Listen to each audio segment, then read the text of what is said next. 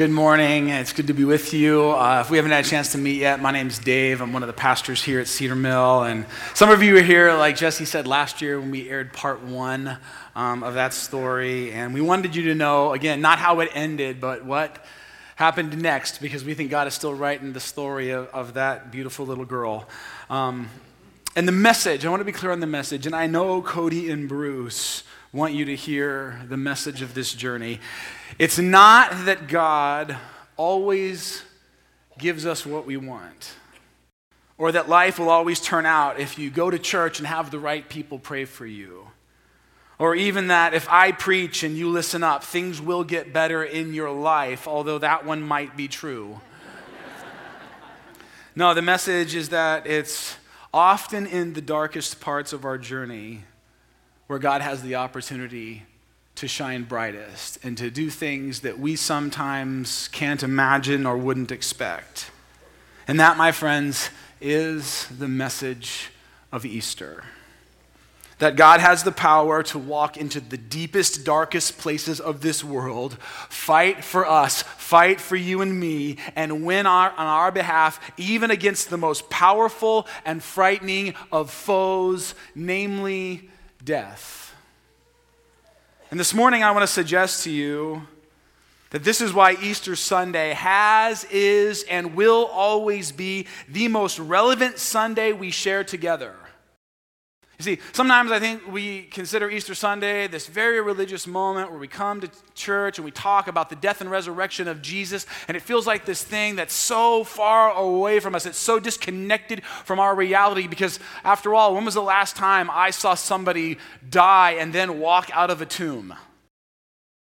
It feels not a part of my life, and yet, I believe this Sunday, more than all other Sundays, is for every single person in this room.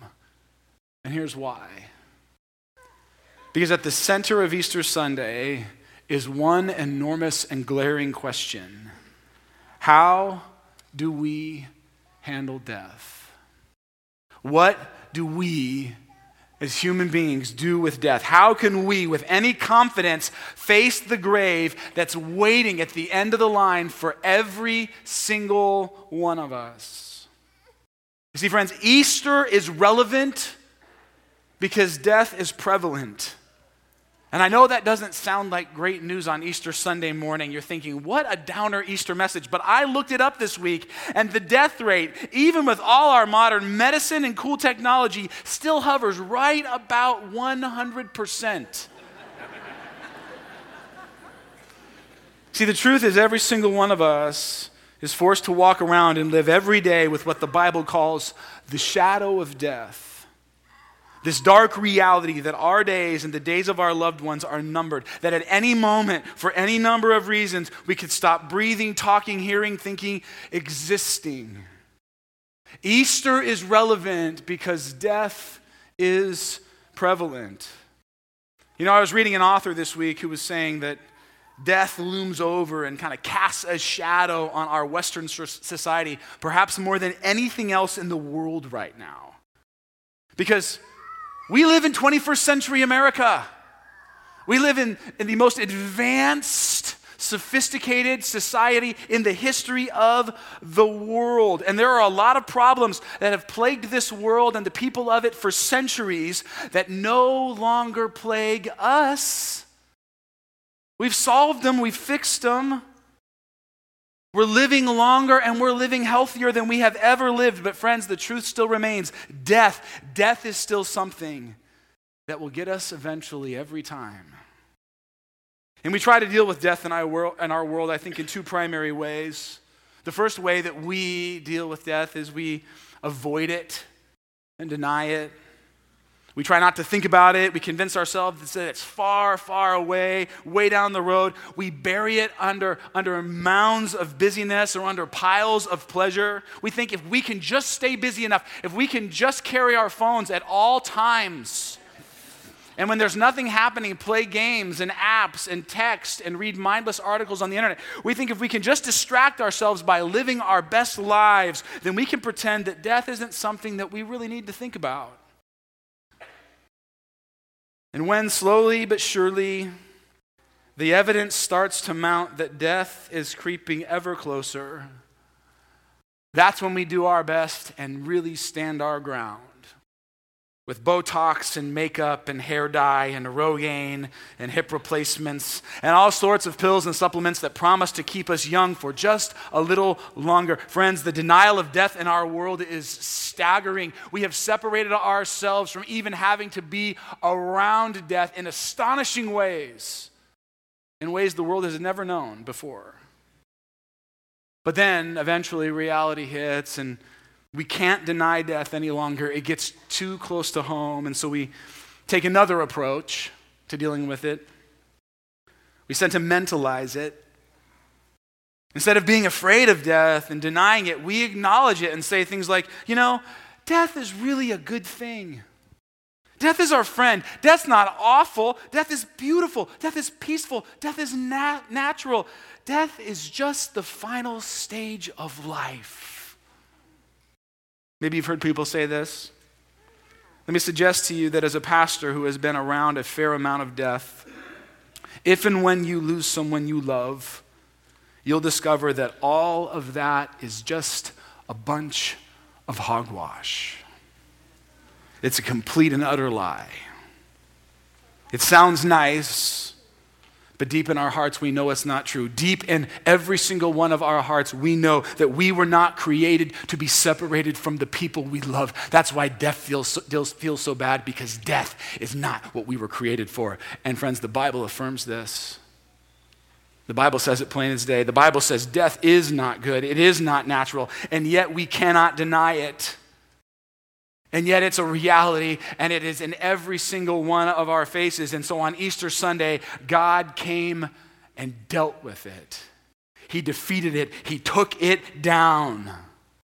And the earliest Jesus followers, they were so convinced of this. They were so convinced that death had been defeated and that the grave had been overcome that it changed not just their, not just their momentary lives, but their entire lives, their entire outlook on existence. Listen to what they say. Listen to what the earliest followers of Jesus who watched him come out of that tomb, who saw him with their own eyes and touched the holes in his hands. Listen to what they say. This is 1 Corinthians chapter 15. They say, Death is swallowed up in victory. Oh, death, where is your sting? Oh, death, where is your victory? Do you know what that is? That's trash talk, friends. That's New Testament believers trash talking death. Now, some of you, I hope a lot of you, are tuned, tuned into the NBA playoffs these days because our team, the Portland Trailblazers, are in the playoffs. And yeah, give it some love for the Trailblazers. Not as much love as we gave for Jesus earlier, which is good. Good priorities. Um, we're playing the Oklahoma City Thunder. And it's, it's a pretty tough matchup, actually, because there's a guy on the Thunder who is one of the baddest dudes in the entire league, one of the best athletes, one of the best players in the history of basketball, I think, a guy by the name of Russell Westbrook. And he's tough. And he's in your face and he talks a lot of trash. But we got a guy on our team, Dame Lillard, who has decided he's going to take Russell Westbrook on. He's going to get right in the face of Russell Westbrook and he's going to talk trash back. And friends, that's bold to talk trash to Russell. But it's nothing compared to getting all up in the face of death and talking trash. And so the question is this How did the early followers of Jesus have so much confidence in the face of death? How did they live out from under the shadow that death seems to cast on all of us? And the simple answer is Easter Sunday. The Sunday we celebrate this morning. You see, here's what the early followers of Jesus understood that his resurrection was not just this really cool thing that happened in history, but it's a whole new reality for humanity. The resurrection isn't just a moment in time, it's not just an event, it's something that changed everything for all of us. They understood that because of resurrection, the world will never be the same. Friends, if Easter Sunday has not changed your life, then there are only one of two options. You either don't believe what happened or you don't understand what happened. Because on Easter Sunday, Jesus defeated the greatest enemy of all, death. Let me explain it to you this way. And, and stick with me on this, okay? In the Western movie Tombstone, there's a gang of thug bandits called the Cowboys. These guys who rode around with these red sashes and they persecuted and just wreaked havoc on all the people of this town. They demeaned them, they abused them, they stole from them. And so, under the shadow of the Cowboys' rule, the people of this town lived in complete and utter fear. Well, one day, a guy named Wyatt Earp and his brothers and some of his friends come rolling into town, and they see what's happening. They, they see how these people are simply being bullied and oppressed by the cowboys. And so they decide, you know what, we have to do something about this. But the problem is that the ringleader of the cowboys is this sinister, awful, evil man named Johnny Ringo. And Johnny Ringo is thought to be undefeatable. Johnny Ringo is thought to be one of, if not the fastest gun in the West. And the battle ensues. And Wyatt Earp and his band take on the Cowboys, and then there's this scene, sort of at the height of the conflict, when Wyatt Earp is going to go himself and face Johnny Ringo, the leader of the Cowboys, in a duel. And it's in this showdown that he knows he will die. He knows of his own admission that he has no chance. And it looks in the movie like all hope is lost and that once again Ringo will win and injustice and oppression will continue to rule and reign in Tombstone. But as Wyatt prepares to go and face Johnny, before he gets there, before he can show up, his good friend Doc Holliday decides to go and face Ringo in his place. And when Doc Holliday shows up on the scene, Ringo, not knowing who it is that has arrived, is confidently and sort of arrogantly waiting. And as the man who he thinks is Wyatt Earp approaches, he says in a, in a real cocky tone, I didn't think you had it in you. I didn't even think you'd show. To which Doc Holliday responds with the movie's most famous line I'm your Huckleberry. Some of you remember this. Is a phrase that meant, I'm the one who's here, and I'm the right one for you to be facing, Johnny. And suddenly, it's in this moment, suddenly, when Ringo realizes that his opponent is not Wyatt, Wyatt Earp, but Doc Holliday, and he gets this look of shock and surprise and terror on his face when he sees Holliday, to which Doc responds by saying, Why, Johnny Ringo, you look like somebody just walked over your grave. You see, Johnny Ringo was real confident, confident against your average man, but Doc Holliday, he was no average man. He was something special. He was a supernatural gunslinger. And the two men square off face each other in circle, and then the duel commences, and Ringo is defeated. He's taken down, never to bully and oppress anyone ever again. And friends, believe it or not, this is the message of Easter. that death and all his cronies who have been persecuting and oppressing and wreaking havoc on all humanity for centuries have been taken down. That for hundreds of thousands of years, we, as human beings created in the image of God, have walked one at a time onto the dueling ground with death, into that grave, into that tomb, and over and over and over again, we have been defeated. We've been killed and slaughtered and maimed, and yet on Easter Sunday, Easter is this moment when God got tired of his kids being bullied by sin and death. And so 2,000 years ago, he showed up on the scene. He took our place, and he willingly walked into that grave, looked death right in the face, and said, I'm your huckleberry. you see, You may have been able to beat my kids, Ringo. You may have been able to gun them down over and over and over again, but now, now you will have to face me. Now you will have to face me, death. And friends, I've been thinking all week about this moment. And I've been wondering, I've been wondering what the look on death's face must have been when he looked up that Easter weekend and saw that it was not just Wyatt Earp, that it was not just another mere mortal, but that God Himself, the maker of heaven and earth, had come into the grave to take him on and take him down on our behalf. The look of shock and terror and surprise on his face, priceless. You see, Easter is the moment when we discover there's a new sheriff in town. And the cold, heartless bully who's ruthlessly oppressed us for hundreds of thousands of years, he's been driven out of town, never, never to torture or torment us again.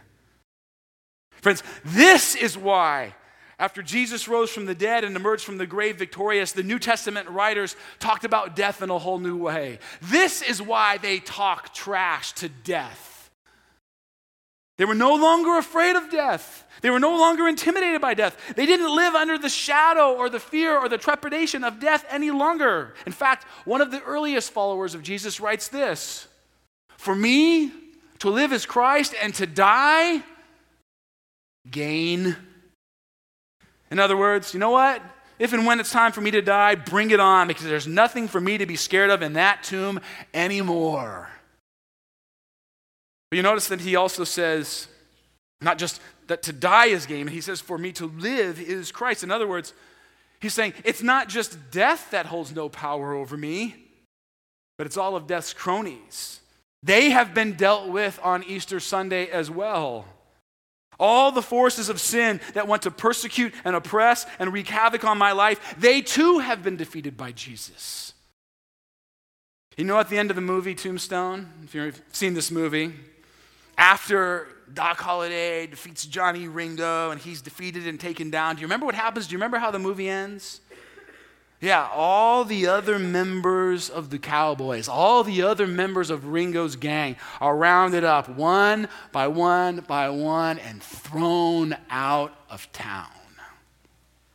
Because when Ringo got defeated, the whole gang got defeated. And friends, that's Easter too.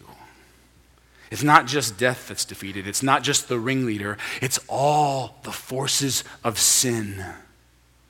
It's selfishness and greed and lust and fear and shame and guilt and pride and insecurity and everything in this world that wants to hold you back from the life of freedom and hope and joy and peace that God offers when He is in charge.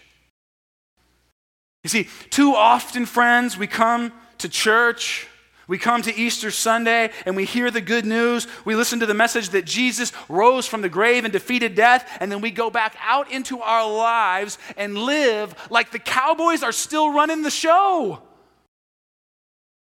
They're not. They don't have to. See, Easter is this moment when God declares, I have the power to drive them all, every single one of them, out of your life. Do you need that kind of power today? Do you need that kind of freedom? Does your heart yearn for it? This is what it says in Colossians chapter 2 about this very thing. It says, He, that's Jesus, stripped all the spiritual tyrants in the universe of their sham authority at the cross and marched them naked through the streets.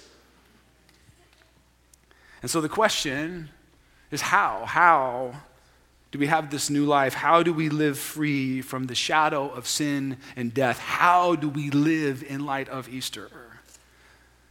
And the answer is simple stop trying to fight Johnny Ringo on your own. Stop thinking that if you only work hard enough or practice long enough, you might just beat him because you can't and you won't. He's too fast. You see, the only way to live free from the tyranny of sin and death, the only way to truly get out from underneath the shadow that plagues your life and holds you back from becoming the person God longs for you to be, is to choose to live under the protection and rule and reign of the new sheriff. To declare that, that one stronger than the bandits can rule the territory of your life. And that's what we do in baptism, friends. That's the declaration we make. We, we, we stand and we say, This is who I want to rule and reign my life now. I'm with the one, listen to this, this is baptism, friends. I'm with the one who went down into the grave, stood toe to toe with the forces of hell, and rose to victory. I'm with him. He's my Savior, He's my Master, He's my Sheriff, He is my Lord. Let the forces of sin and death come. And then we live with the freedom and hope of knowing that He will never leave our side, that He will never leave us nor forsake us. Let me ask you this morning are you still trying to fight Johnny Ringo by yourself? Are you still trying to navigate the struggles and difficulties of this world on your own? Because you don't have to. Today, this morning, you can become a child of the King of Kings. You can become a son or daughter of the living God. You can stop fighting for yourself and you can allow Him to come into your life and fight on your behalf. Someone stronger than the forces of this world wants to fight for you. You know, there's this wonderful statement in Galatians chapter 2. It's just a declaration of Easter. It's a declaration of how we can live in light of Easter Sunday and the resurrection of Jesus and the fact that he has defeated the grave and sin and death. It reads like this I have been crucified with Christ, and I no longer live, but Christ lives in me. The old me that used to try to do life by myself, the old me that used to try to fight sin on my own, the old me that used to fight Johnny Ringo and his minions in my own strength, who used to be who used to try to be good enough and strong enough and smart enough and successful enough and popular enough to overcome the forces of this world I'm tired of that old me. I'm tired of living that way. I'm tired of not having the peace and hope and joy and freedom of Jesus on my side and in my heart. Are you tired of doing life by yourself? The Bible says you do not have to live that way for one more second. If you believe that Jesus died and rose, if you believe that he went into that grave and defeated death for you, not just for the world. He defeated death for the world. He defeated death and, and, corruption and injustice and oppression for all of creation. But do you believe that He did it for you? If you do, and you receive Him as Savior and Lord, if you say, Come be the sheriff of my life, then this is what the scriptures say eternal life can be yours. Eternal life can be yours, friends. Life free from the power of sin and death, now and forever with God. Life where the shadow of sin and death doesn't hover over you and plague you and fill you with fear and anxiety and worry and this sense that you don't measure up. Friends, this morning I want to give you, if you have never made the decision, an opportunity to ask Jesus to be your Lord and Savior to just say, Jesus, I want you to come and be the Lord of my life and to fight sin and death for me, to fight that grave for me, and to fight the forces and powers of this world for me. I need you. You see, this decision, it requires humility. It re- requires someone who is willing to say, I can't do it on my own. That's the first step. We don't like to say that. Not in our culture, not in our country. That's not part of who we are. But Jesus says, if you'll just come and realize and be honest with yourself, I cannot do it on my own. That's step one. God, I need you to come and I need you to do in me what only you can do. Friends, I'm going to pray right now. It's just a simple prayer. There's nothing magic about these words. It's not written down in any book anywhere. It's just a prayer that allows you to, in your own words, in your mind, say what you need to say to God to invite Jesus to come into your life and be the Lord and King of your reality, to give you hope and peace and strength to fight what this world will throw at you. Just a simple prayer to say, God, I need you, and I want you in my life. I receive you. I receive you as Lord and King and Savior. And so, if you're in a place this morning where the Holy Spirit's talking with you and you've never made that statement, you've never invited Jesus in, you've never said, you know what, I do want to do life with Jesus, I do want the eternal life of peace and grace and hope and freedom that He offers, then just pray this prayer with me. Just in your own words, say what I say, but don't say to me, just say it to God. He will hear it, He will hear it in your mind and he will come into your life and he will defeat sin and death on your behalf and he will walk with you for the rest of your days. Is God calling you today to just step into a relationship with him? Here's how this is going to work. I'm just going to ask everyone to bow their head and close their eyes. I'm going to pray. Again, I have not even rehearsed this prayer. But you just talk to God and you just tell him what you need to say. And if you're here today and you've already made Jesus the sheriff and he's the Lord and Savior of your life, then you just say it again to him. You just remind yourself who he is in your life and you pray for the people around you. So if you would just bow your head and close your eyes with me, I'm going to pray.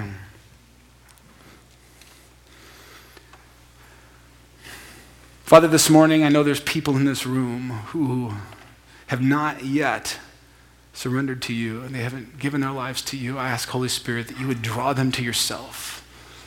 That right now they would sense that you are calling them into relationship with you and that, God, they would not resist that.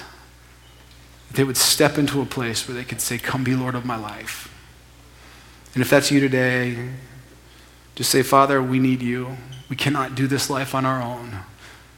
We cannot face the difficult, difficulties and struggles and brokenness of this world by ourselves. We cannot face the difficulties and struggles and brokenness of ourselves by our, on our own. Father, we need you. We're asking you to come in. We're saying we receive your death and resurrection, your victory over sin and death on our behalf. Be Lord and King. Guide and lead us. Help us to, to fight against the injustice and oppression in our souls, in our hearts, in our minds, and in this world with your help and by your strength. Be our Lord, Savior, and King, God. That's what we say. Do what only you can do. And we ask it in the wonderful and powerful name of Jesus. Amen.